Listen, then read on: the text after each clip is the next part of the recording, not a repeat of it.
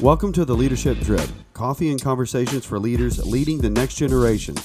We're excited to welcome another incredible guest to our table, but before we do, could you do us a favor and hit the subscribe button? And while you're at it, go ahead and give us a five star review. That helps these conversations reach other great leaders. Pour yourself a cup of coffee and get ready to join us at the table for another great episode of the Leadership Drip. Rob, welcome back. We are launching season five of the podcast. Did you ever think we'd reach five seasons? I did not actually think we'd reach five. you are full of faith today, friend. Um, but yeah, it's it's a faith day today. It's a faith day. hey, what we have today is John Ramstead. He's a former naval fighter pilot. You're a Marine, correct? That's correct. Former United States Marine. That's correct. Yeah. Awesome. So, a fellow uh, service member for the United That's States, right. retired naval fighter pilot, Fortune 500 manager. He calls himself a serial entrepreneur. Um, he's a survivor of a horseback riding. He's going to tell us more about that. That required 25 surgeries. And he most recently authored a book called On Purpose with Purpose. You love the word purpose from Mm-hmm. I your do. Saddleback days. I do. so I'm I a- think this is a great guest for you. I'm a purpose driven man. Let me tell you that much. John, welcome to the show. Hey, great to be here, guys. So I, I have to ask the question because, Okay. I, and I told you off the air, I can't even parallel park a car, and you've flown fighter jets and landed them on a moving object. What is it like to go from zero to 150 miles per hour in like two seconds? It is awesome. Is it? Is it actually? It's less than two seconds, right? It's like Well, when you first when you're on the catapult and you and they launch you, right? You're just sitting there. You're literally at in the F-14. We were at full afterburner. You're burning two thousand pounds of gas a minute. That airplane is rattling and shaking because it's in a fitting. It can't move until the catapult fires when you're in that position. And then all of a sudden you're just sitting there, and then it is boom. And at the very, it, and I mean, just imagine your entire body just being com- compressed. yeah. And then you, you know, you look down and you're at 150 miles an hour and you're flying. I mean, it's like happen. It feels like it happens that fast. I loved it. They- actually, the the thing that was a bit unnerving was doing it at night. You get catapulted off the front of the aircraft carrier into absolute pitch black. And at the end of the catapult stroke, there's this huge thump. It actually kind of a little, little bit jarring. And all my instruments went out, and I had a, and I couldn't see anything. Like Mm. I had no reference. It's pitch black. And I'm like, oh God, don't let me fly into the water. Don't let me fly into the water. And um, from that night on, I always cl- I got a special flashlight with a red light to shine on my dashboard as I launched, just to make sure that never happened again. Because Oh my So, goodness. so I feel like there's, I feel like there's a great leadership principle here that you can teach us in this like in the darkness moment. Already. So, so as leaders, I think sometimes like we feel like we hit that, we're running full speed, it goes black, we don't know what to do. What what did you do in that moment? Um, well, you know what? You don't have time to panic. yeah. You Okay. literally don't, Yeah. right? Like the oh crap thing might flash into your head, but you know what? You can't stay there. Um, what you have to, what I did, uh, I love how you just linked this into leadership, was um, look for any way, any reference, anything on my artificial horizon. I could see just enough of it to keep what I thought was my nose above the horizon and my wings level and in, in, in what I think is in those those deepest, darkest moments, those trials that we go through. Maybe it's uh, anybody that's out there as an entrepreneur. It's a business decision that you've never made before. You don't feel equipped to make. You don't feel prepared to make. And guess what? Uh, oftentimes, not making a decision for us is not an option. Yeah. Yeah. And so what we have what you have to do, I really think is do the best we can to prepare for that moment so that we have the foundations in place, the fundamentals in place in our faith, uh, our values, being connected to our our beliefs. Um, I think our identity. These are all huge pieces that just operate in the background.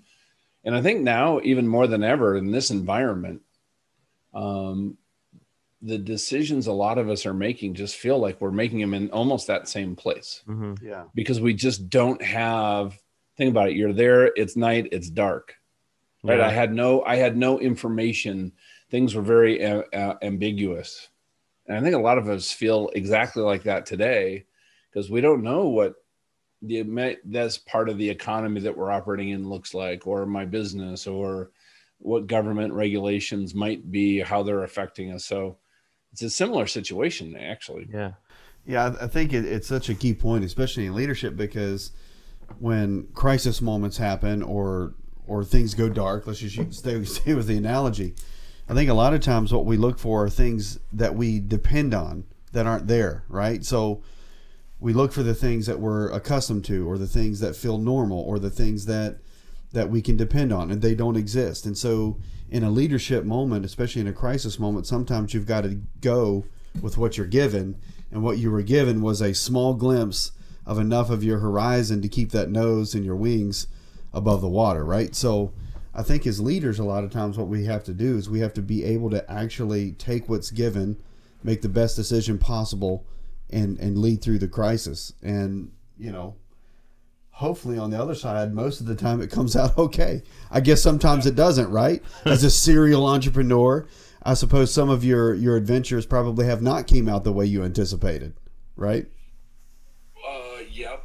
That's an easy answer. Yeah. yeah. I bet. I bet.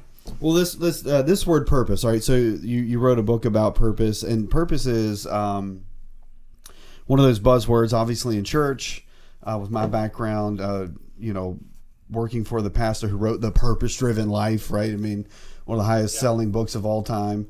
Uh, but even in the business world, purpose matters, right? Uh, have, having a purpose, and I think we've seen, especially in the last decade or so, maybe even 20 years or so, a shift in corporate sort of identity, organizational structure, uh, sort of value kind of reframing itself around purpose, not just production. So, what is what is it about this word uh, that's kind of driving driving uh, churches, businesses, um, even the culture now, and sort of discovering purpose? Well, I think you know it is in every single one of us to want to let's say understand why we're here. Right. Right? What is the meaning of like my life right? Like we're going to talk about my accident but i i was dead right? Why was i given a second chance? What is the purpose in it? Like it's one of these questions that's constantly there. When we know it when we know our why um i there there's i think there's a huge gap. When people feel stress when we feel anxiety when we just feel disconnected from either the meaning of our life or the meaning of our work or even doing mm-hmm. meaningful work i think it's it's it's the difference between how connected we are with purpose but here's something though um, as a practitioner and student of leadership for 30 plus years our uh, everything focuses on, and I think the leadership industry has done all of us a disservice. We all focus on the why and the what and the how. And those things are incredibly important. There's people that have made huge careers on those. Do you know that here in the United States, on average per year, and I think it's every year for the last 10 years, I think this came out of a Harvard study, 24 billion with a B is spent by US companies on leadership training. And does anybody think that like right now we might have a little bit of a leadership crisis? Yeah. Just a thought. Here's the other thing. Um, you look at Gallup and all their data on leadership, on engagement, on retention, on well-being, um, on uh, active active disengagement. Do you know none of those numbers with all of that spending on leadership? It has not changed in ten years. Matter of fact, it's gotten a little bit worse. And here's what I believe happens is there is something missing and it's foundational, and that is who. Who hmm. you are as a leader. Because here's what I found. I was always seeking purpose in my career. I became a believer after I got out of the Navy. I was 27 years old. And I never really connected to a purpose. So I was driven by um, how do I maximize my income? How do I maximize my opportunities? How do I maximize my title and recognition because I my identity, as you could hear in that language, was mm-hmm. completely external. Mm-hmm. I didn't know who I was, and let's just say that uh, another thing for everybody listening. Um, let's say you guys agreed to mentor me.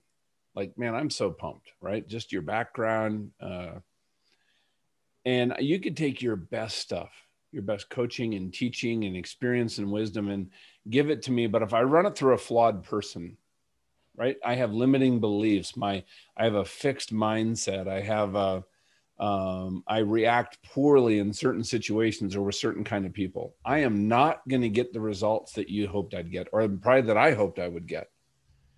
And so here's what I found, and this is the complete premise of my book: is when we discover that best version of ourselves, and we start moving toward that. Mm-hmm then all of a sudden my purpose was absolutely right in front of me. It was crystal clear and before it had always been a mystery. And for me what i realized was i was i was going about it backwards. I was trying to figure out the why before i worked hmm. on john. And uh, to put it in just i mean for me uh, it was a question. I was sitting down um, well how about this? I think there's a huge difference for most of us for that person that we see in the mirror and who God sees when he looks down at us. True. Yeah. And you know what? And the bigger that gap is, I think the more that I think that is the root cause of a lot of our anxiety and stress and discontent. Yeah. And as I started working on closing that gap and asking God what he sees and how do I see this from your perspective and you know what did you how did you create me and then I could start asking what did you create me for and then the why because those things just lined up. The why, the purpose, the calling just was, um, then it was like rocket fuel because it all made sense. Yeah. From a guy who understands rocket fuel. Yeah. literally. literally. Yeah. Literally understands rocket fuel. John, you, you mentioned the why piece, which when we talk purpose is often the word we link to. Simon Sinek, yeah. if leaders are familiar, start with why. That's sort of his premise. Is it in your understanding that if when if we start with who, we land on why? Or how are those two how are those two things linked, the who and the why? Think well, think about what's really around the who, right? Mm-hmm. When you understand uh, your passions, mm-hmm. like I'll sit down with a client and just say, "Hey, what are you passionate about?" Here, here's a quick example. Okay, um, he said fly fishing. I'm like, fly fishing. Okay, write it down. No judgment zone here, fly fishing. I'm like, but what is it about fly fishing? He goes, man, I love spending time alone in, you know, on a river with God. This is my quiet time. I'm like, so is one of the things you're passionate about just quiet time in nature, really just connected with the Father? He said, absolutely. And I said, what else? He goes, oh, well, I love this. I bring people up one at a time. My my son, my business partner, a customer, and we have deep, meaningful conversations on the river for hours at a time. I'm like, would that be a passion of yours? Deep, I mean, just talking with somebody, deep conversations. I said, he said, yes. I said, what else? Um, he said, you know what I love doing is volunteering for uh, Living Waters. It, they bring veterans up into the mountains and they guide, and they it's just this amazing rest, restorative uh, ministry. But he said that my favorite thing he just lit up is taking these soldiers that have never been in the mountains and fly fishing. They've been in combat and they catch a fish and they're and they're like smiling. And, he, and I said, would it be fair to say that one of the things you're passionate about is uh, to teach people and mentor people in a skill that then they can apply and help them succeed in? And he like lit up. And I said, uh, and we went through another more, some other passions of his. And I said, now, do any of those show up right now in your role of CEO, CEO of a, uh, about a 200 person company? He said, no, none of them are. None of those elements of those passions. I said, how does that reshape maybe how you um, look at your role? He says, you know what my purpose is? My purpose is to go out right now and shape and equip and disciple. He's a believer, right? Leaders. I want to go up and like he totally changed his frame of reference. So looking at our passions, looking at our values, looking at our spiritual gifts and our strengths, and the skills if we actually look at ourselves and we in our we look at our mindsets and we start putting these together. It's a place i call convergence. All of a sudden it, it gives you these incredible clues. This is what it did for me anyway on what is that why and how does it link to who i am? Because as soon as i have those two then i then i can figure out what to do. Yeah. If that makes sense? Yeah. Yeah. No, that's that's that's great, and it brings up another question that you talk about in your book and in, in your podcast and some of your work about True North, Mm. um, and sort of that that beacon point for us to to go after. How do we then discover that true north, whether it be through passions or gifts or skills or whatever the process is? How do we identify that, and how do we move towards it? Well, think about you know when you're flying a mission, right? You uh, you have to know you have to have a navigational reference. You have to be able to set an initial course, and then if you get off course, you have to have something that gives you a, a reference to make a course correction back. And for me, that true north, if this answers your question, let me know. Um, but a, it's understanding God's nature who is God, this person that we're trusting, right? Uh, who we are in relationship with. I was I was in God's presence at my accident, and when and it changed my understanding of who He is and His nature and the love, what true unconditional love is, in an instant. Um, and it was transformative for me. And the and the second thing is I think is identity um, because I think honestly, that we have all been bound by these chains of a false identity because we think about as we move through life. Um, if we want to look at the big picture, right, there are forces that are trying to prevent us to step into not only who God created us to be, but those works that He prepared beforehand for us to do Yeah. And through our experiences in our life and things that have been said to us and even what we think other people might think about us and we fill in these gaps that we all of a sudden we create this narrative right? And this that's the person in the mirror. And it's these chains of this false identity that that just hold us back. We have to break those chains and move into our identity in christ.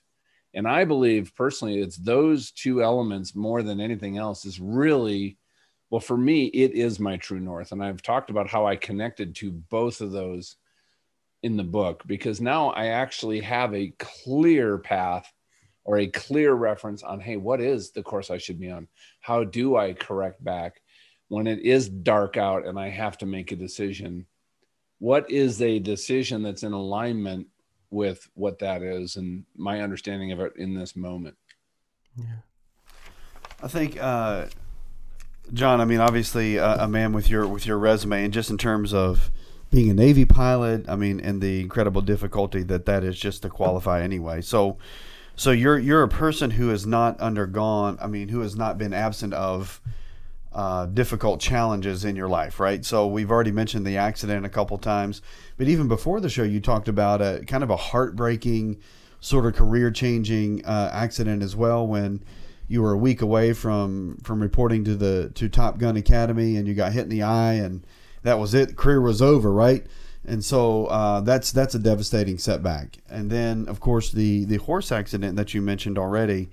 Um, I mean that's a that's a life and death moment, right? That's that's a life changing uh, uh, moment for you. So in leadership, there's no question. Le- leadership is hard, right? If you don't want adversity, don't go into leadership. Don't be a leader, right? I mean, with leadership comes adversity, it comes challenges, comes difficulty. So for you, with some of these life challenges that you have had to endure or undergo, either voluntarily or involuntarily, um, how have you kind of grown through those? What have been some of the key things that have helped you persevere and and learn through that?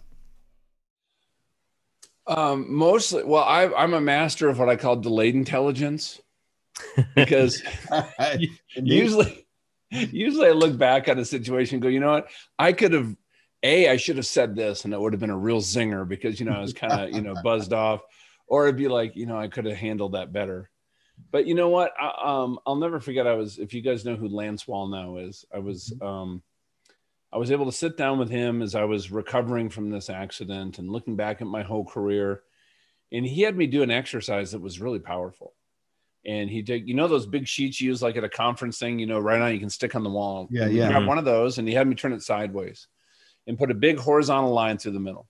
He said, John, I want you to go all the way back as far as you can and start um, mapping things relative to you as they're high and low from your spiritual journey right? Like as you know, getting out of the Navy, imagine when your entire identity is rooted, and this has been my dream since a kid as a fighter pilot, as a naval officer, and that's completely gone. And think about this this is now I'm out, I couldn't find a job, and I got a job at a cell phone company. And I'm going door to doors in neighborhoods, knocking on doors, hoping somebody is home to sell enough phones to pay my rent.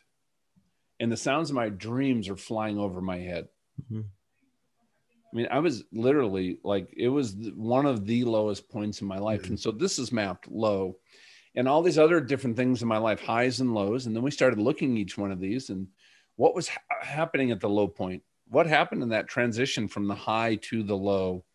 How, can you see how you got out of that valley? What was happening? Were there people around you? Were you praying?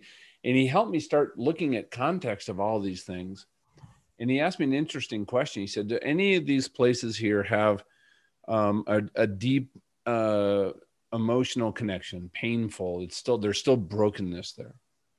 And I said, "Yeah, there's a couple that do. They really do." And he says, "You know what? Healing needs to still take place. These are the places you really need to bring up in prayer, because." What if you started looking at each one of these? And there's some of them, there's still some healing going on, but mm. each one of these as an asset that has equipped you and prepared you for today. Hmm. Because there's people I can serve and help today that I could not help if had I not gone through some of that stuff. And now, as I go through stuff, like uh, we were about to launch this book two months ago, you know, our whole family got COVID. I wasn't worried. Everybody I knew in my whole family, even a lot older than me, it was a mild flu. Um, I found I was in the ICU for a week, almost didn't make it. Mm-hmm. And then I've been on oxygen for the last two and a half months. I actually just got off of it. and they thought my lungs were permanently damaged at first. I couldn't, I had to cancel every meeting in my calendar for the la- almost the last month. And I think I had to reschedule with you guys. That was because of COVID. Um, and now you go through stuff like that. And now I, I wasn't even worried because every time in the past, one of the things that exercise showed me was God's faithfulness. Mm in some of the mm-hmm. most difficult, hardest, darkest days of my life and the best days. And I knew that even though I couldn't work and I had to cancel everything in my calendar, and maybe my body is permanently ravaged unless God heals me, which he actually did last weekend. It's a whole nother story. um, then I'm, you know what? I'm good with it because I trust God. And I think it, it's that mindset for me now as I go in. And so there's been a lot of preparation praying, reading, being with friends, being in community with people, understanding myself. Um, because whenever we are going to go through adversity, there uh, there's three seasons, and they just keep repeating. We're either going into a storm, we're in a storm, or we're coming out of a storm. Yeah, and you know, repeat. So when we when we go into that storm, nothing stays the same. So I I'm always trying to do the best I can to prepare myself to in the storm that some part of my life physically emotionally spiritually um, is gonna is going to learn something and emerge maybe a little bit stronger. I mean that would be a win for me. Versus the other thing is uh, you you let it define you and then you go backwards. Yeah. Yeah. Hmm. hmm that's good. It's great perspective. John, we've sort of touched on the horseback riding accident. I know it's a pinnacle, sort of critical point in the journey.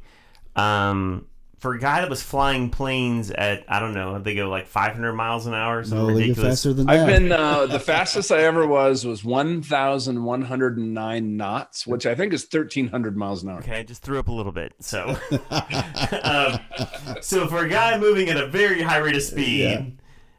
you were riding a horse, and of all things, that was the cause of a major accident in your life. Tell us yeah. that story, how that happened, the recovery, God's hand in that. Tell us about that. Yeah, so I'm in a, re- a retreat for a ministry called Family Talk um, that Dr. Dobson started, and there's just I don't know 15 or 16 of us, and we're gonna go horseback riding to have lunch, and I'm the first one saddled, and my horse all of a sudden just literally bolts and he takes off, and I'm laying flat on my back, and his rump is pounding me in the shoulder blades, and I was scared I was going to get kicked off the back, you know, fall off the back of this horse and get kicked in the head and get killed. And so I did the only one, the one thing I could think of doing, and that is to squeeze with my legs as hard as I could. Now, I, what I didn't know at the time, because I'm not a horse person, your horse people are probably cringing right now. I'm telling the horse to go faster. Mhm. Yeah. And that dude's like, Roger that. And he found another gear, like, bro. I'm like, whoa. Like, at first, I'm like, okay, this is cool. But then I'm like, this isn't cool.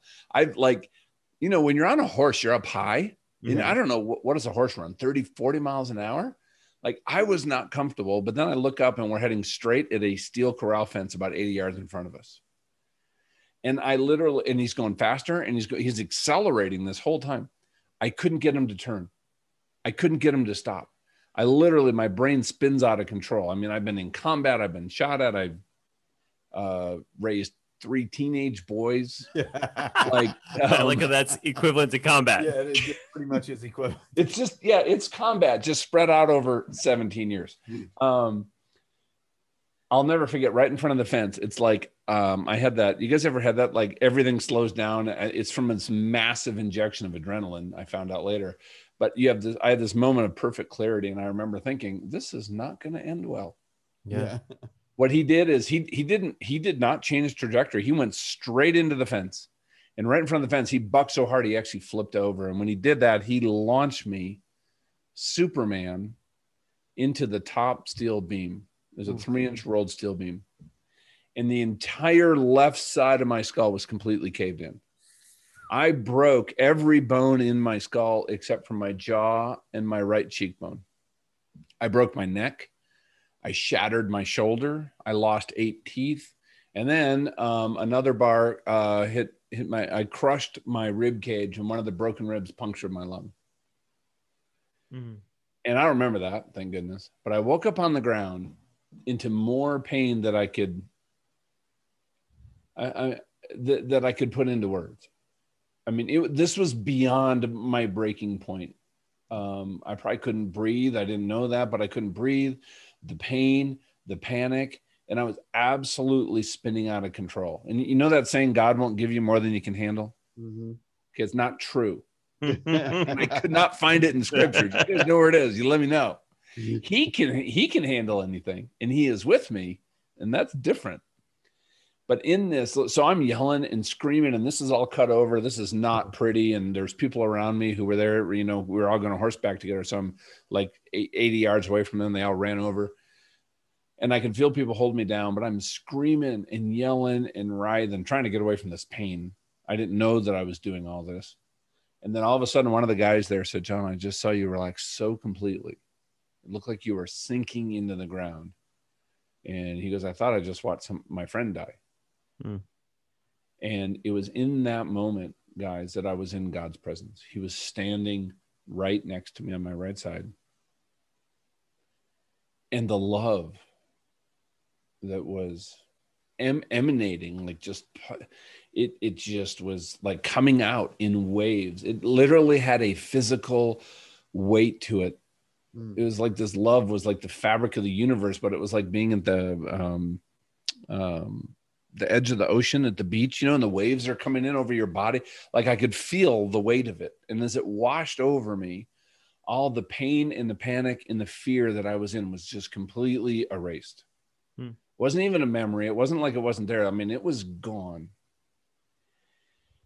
And I'll remember just sitting there basking in it. And as soon as I felt this, as soon as uh, the the nanosecond I was in his presence, the first thought that crossed my brain, and I didn't even know I was how badly I was crushed, was I'm not worthy of somebody loving me like this. Because in that moment, that I, I had never actually understood what unconditional love was. I'd read about it. I had always imparted the nature of everybody I know, my own dad and people in life, right? I mean, nothing is truly unconditional as people. That's this was. I knew I had knowledge that everything and anything I ever did in my past, good, bad, or otherwise, and there's lots of all three categories, um, was not even relevant to the relationship that he has with me right now and in the present. I mean, mind blown. And so think about it, the God of the universe is next to me and I'm feeling his love. And this is personal, like you would have like with your with your wife.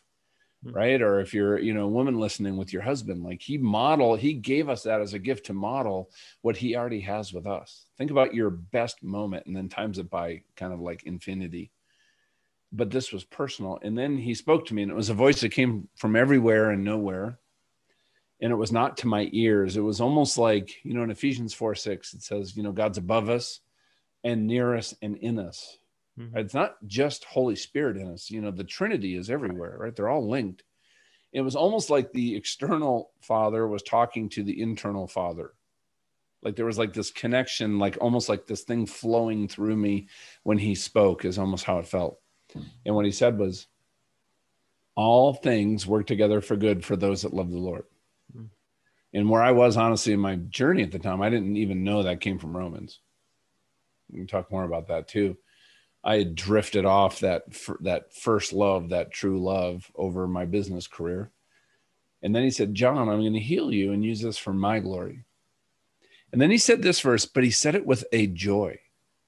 It was not stern, and that is, "The Lord giveth, the Lord taketh away. Blessed be the name of the Lord." Hmm. Now that comes from Job, right?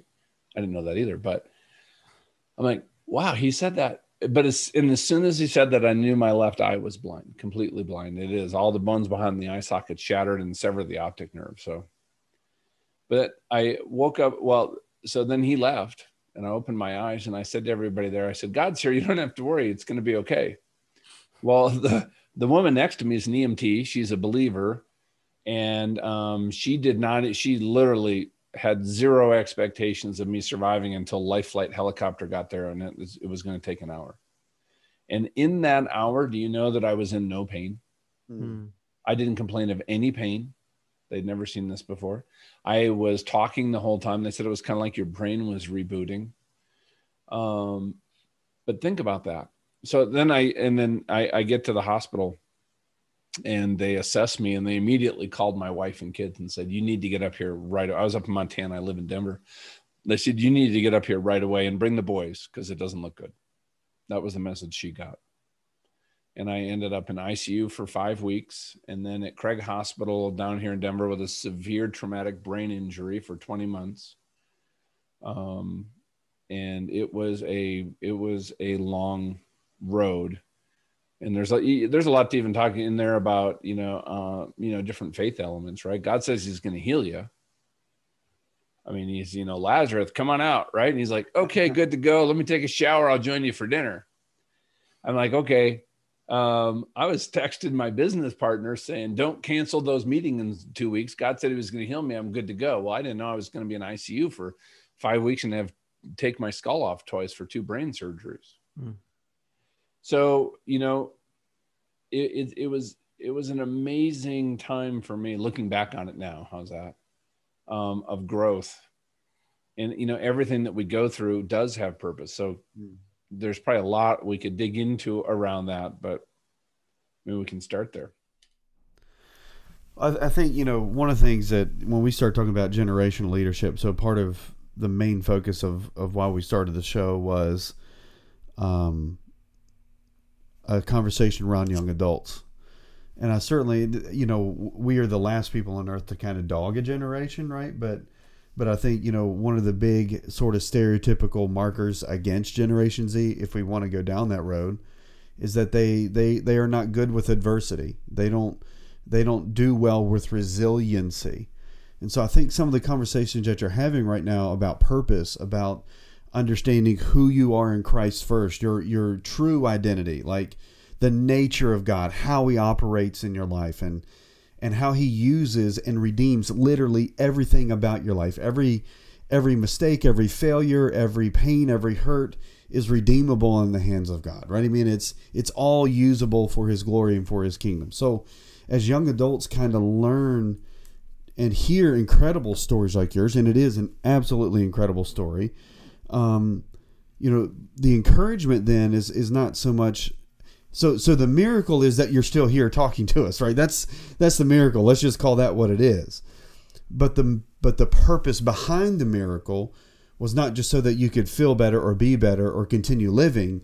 The purpose behind the miracle, and I think this is this is the driving point, is for young adults to learn that resiliency does come through these incredibly difficult seasons of life, whether they be, you know, accidents like yours, or whether they be relational hurts or abuse or whatever, right? That all of this is redeemable, and that young adults can can take this adversity, and they can they can use it to multiply their effect in the world. So the bottom line conversation is, and maybe you can just speak to this a little bit, is this why are we so why are we so avoidant of of the pain or of the adversity do you think kind of in this generation that we're in the culture that we're in right now? You know it's a good it's a great question. I've talked to my boys about this quite a bit. Um, are we taught that as believers it's going to be easier? Do we feel because you know the the level of adversity most of us have is, have experienced is um it's hard to put us to put into context because maybe we feel like uh, no that's an in, that's a great question. But here's what i think it is though. If you actually really study who god is and who you are and you trust him because god in, in scripture i've read the bible now cover to cover multiple times as you guys probably have too. He never promises us an explanation. Mm-hmm right? He promises us you will have tribulation. You will have trials. And it doesn't matter whether you're a believer or not. This life is a life is rough and but it's also a team sport. And it's how I it's the context and the perspective from which we choose. It's a choice to look at it. Do I look at it from the perspective that that I'm a victim right? And i know there's been some people out there that have been victimized. So i, I don't want to use that word um, and and and discount anybody's actual experience right? Because i've had some really painful experiences. But the question is where could some of those do they define who i am okay? Or or what what's the first thing god said to me? All things. All means all. That's all it means right? It's all things work together for good. So even if I don't know it and I can't see it at the time, because think about it, I didn't want to go through two years in the hospital and I lost everything. Finances gone, health gone. Like at the end of two years, it wasn't like, hey, John's good to go. No, I could literally walk. Uh, I was still learning to walk and speak. Hmm. This was just now seven years ago. Um, I had no, I had had no income for two and a half years. I mean, I was wiped out financially. I had a million dollar lien against me for medical bills. And that's when I decided, hey, why not become an entrepreneur? I'll start this business I'm doing now. right. And my I told my wife that, and she's like, no, go, you that's what God wants you to do. But I think it, it, maybe if we look at frame it from this perspective, God, life doesn't happen to me. Life happens for me. Hmm. And, and and God is there every step of the way. Now, somebody listening, right? Did he know the accident was going to happen? Absolutely. Right. I mean, not did it ever occur to us that nothing occurs to God? Like, I mean, it's just that's not the way it works. But um, it did happen. And and I can see now the beauty in it and the reason in it. And I would not be doing what I'm doing today. I, I I'll tell you this: what's been restored, which is one of my one of the biggest blessings in my life through this, is my marriage and my relationship with my boys, which was heading in a really bad direction because I was a workaholic and I was kind of miserable and grumpy just because of being disconnected from purpose and who I was before the accident, quite frankly. Yeah. And today my family is beyond anything I'd ever hoped for when I was younger. When I was starting out and in we were me and Don and I, we were married 31 years now. But you know it doesn't happen to me it happens for me and i, I think it's a it's a difference between that mindset of looking at it yeah. um, and also a, a, choice to trust god and i think part of it is is how do you trust somebody you really don't know hmm. or, you, or you don't like or you're not in a relationship with one of the things my just as an example for the young kids my son um, came out of high school. He was really, you know, he really struggled during this acting. He's my oldest son. He became almost a caregiver to my two younger boys because my wife was my caregiver. So he goes to college and starts just, he just pulls the ripcord, partying, drinking, crazy, fails out of uh, Colorado School of Mines after two semesters, hung around another semester. I didn't know this just so he could party more.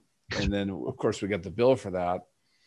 Um, but it was, do you know, though, it was through that, through that horrible experience, and it was embarrassing, right? I failed. I failed out of college. I was known as the party guy. That God led him back. Uh, one of his friends invited him to a young adult group and he started to reconnect to his faith and then he's like i have no idea what to do with my life and through that he gets um, uh, he applies to YWAM, Youth with a Mission, and goes overseas for nine months out of Norway, and he's in Africa. Absolutely transformed his life.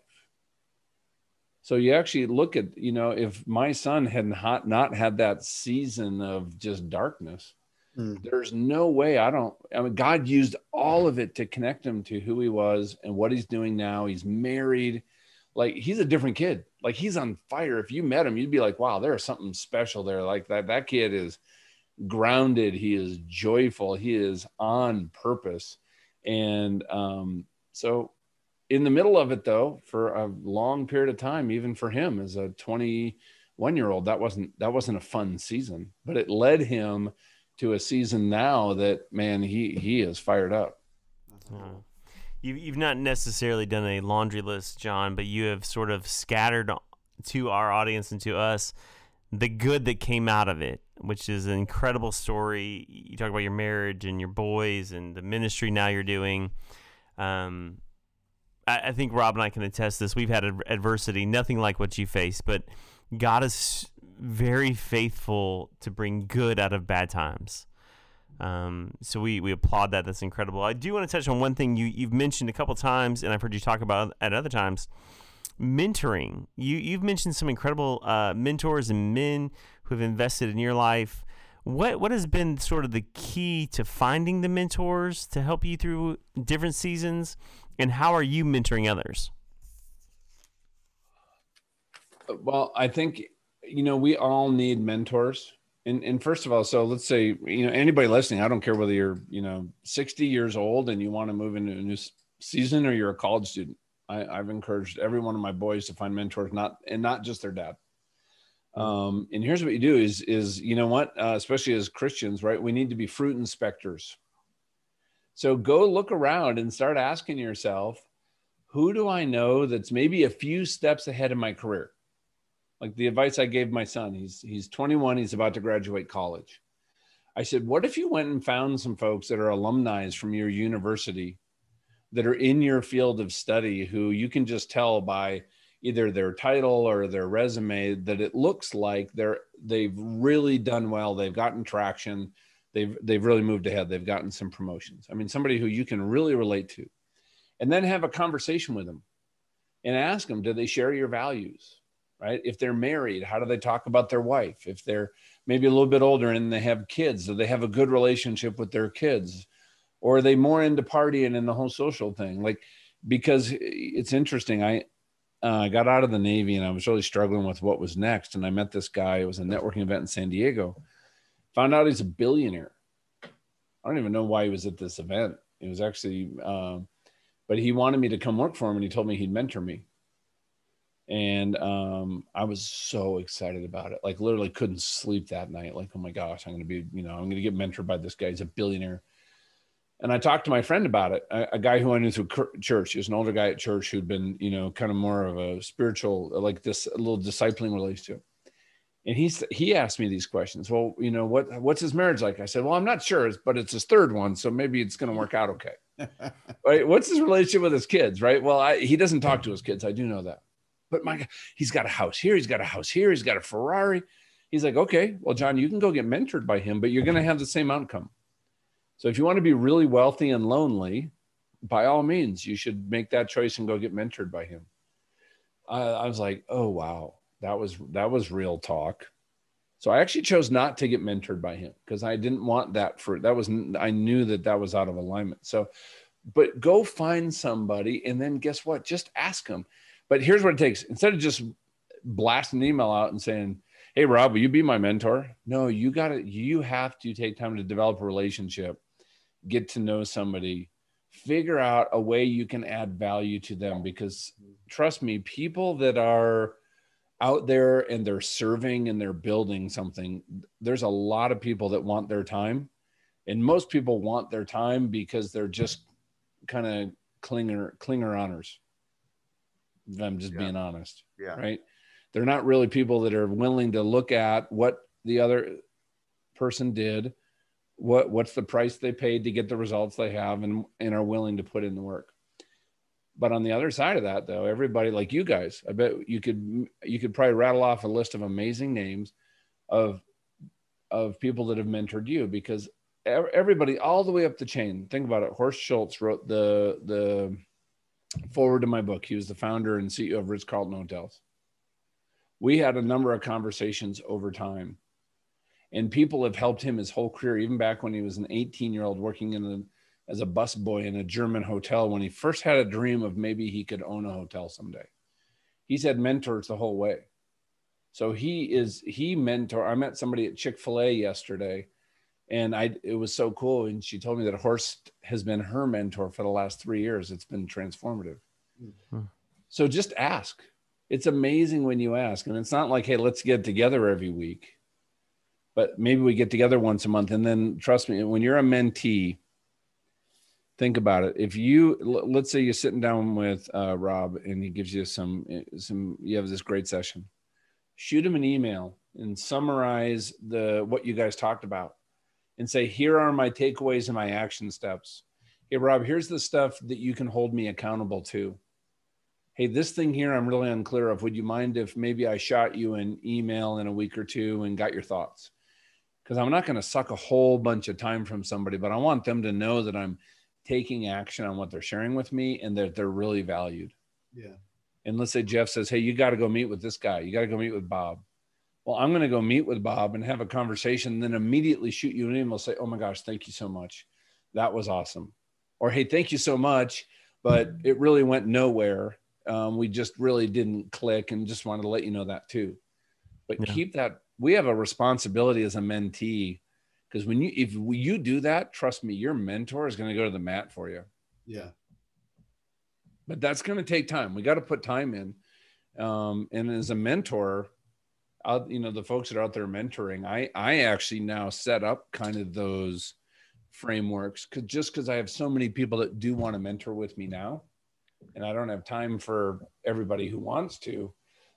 so I work with those people that I know are taking my time and they're actually going out and we're and we're together, you know, doing something with it. Yeah. No. That's cool. Wow, that's the the the nuts and bolts of that, John, and then the advice to the mentee. Like I think we've talked a lot about mentoring on the show, but but the the what you said, find a way to add value to them as mm-hmm. the mentee. I don't know that ever anybody's ever verbalized on our show, which is an incredible principle. We have a lot of young leaders who listen, and they're always like, "Hey, I want to find somebody to mentor me. I want to." You know, they, they, they want to gain but the the value you just gave of giving back is significant because that that relationship has to have some reciprocity some reciprocalness to it Yeah. um, that's incredible wisdom to to the younger listeners actually every listener we have Yeah. and, and me I'm Any gonna, I wrote that one down I wrote that one down right there Hey, hey, here's a, can I tell you just a quick example? yeah So my son is every he got really clear on what he wanted to do. He wanted to get into restoration ecology as a as a major. That's what he's going back to school for. And I said, "Hey, why don't we go on LinkedIn and find as many people as we can that are like at the top of their field and just reach out to them see if they'll have a conversation with you on Zoom." So he and I um, found through my account, uh, I think like four or five people, top, absolute top in their field.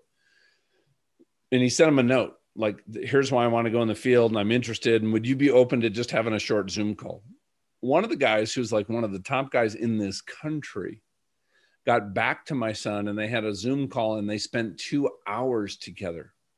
Hmm. And then the guy, um, like, because people had mentored him when he was getting in the field. And then he introduced my son to people he knows here in the Colorado area.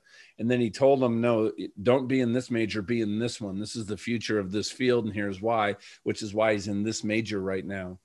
And honestly, sometimes you just reach out to people and ask, and people say yes, because I think Yeah. help. I do. I think people really are wired to how we're kind of wired to help each other out, and people like to help.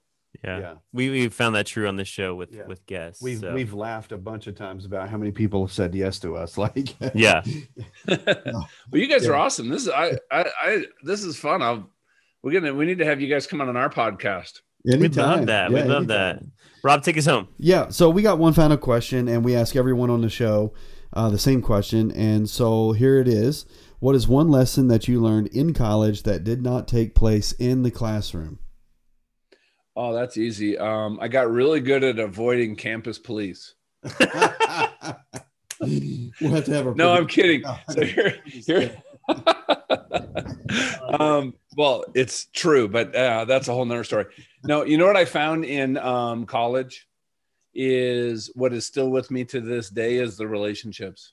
Yeah.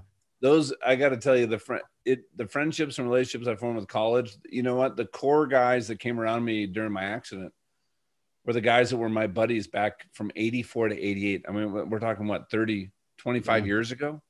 Yeah. Yeah, I mean, and they're still my friends today, and they've been my support system. They've been from job opportunities to being in each other's way. I mean, we've done life together. Um, and I got to tell you that I think that's I think that's one of the big lessons I learned in college, not in the classroom. It's just the importance of having you know just real real friends. Yeah. That's awesome. And we've certainly heard that echoed many, Yeah. many times. Well, John, it has been a joy to have you on the show. Um, loved hearing your story and um, looking forward to getting a holding hold of the copy of the book myself. But uh, anyway, so thank you so much. And as we always say here at the Leadership Drip, man, you've got a seat at the table. Thanks for coming on, John. Yeah, thank you guys. Have a great one. All right, blessings to you. Thanks for listening to this episode of the Leadership Drip.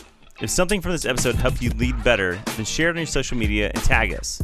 If we see it, we may share it to our channels. We appreciate you taking time to join us, and remember, you always have a seat at the table.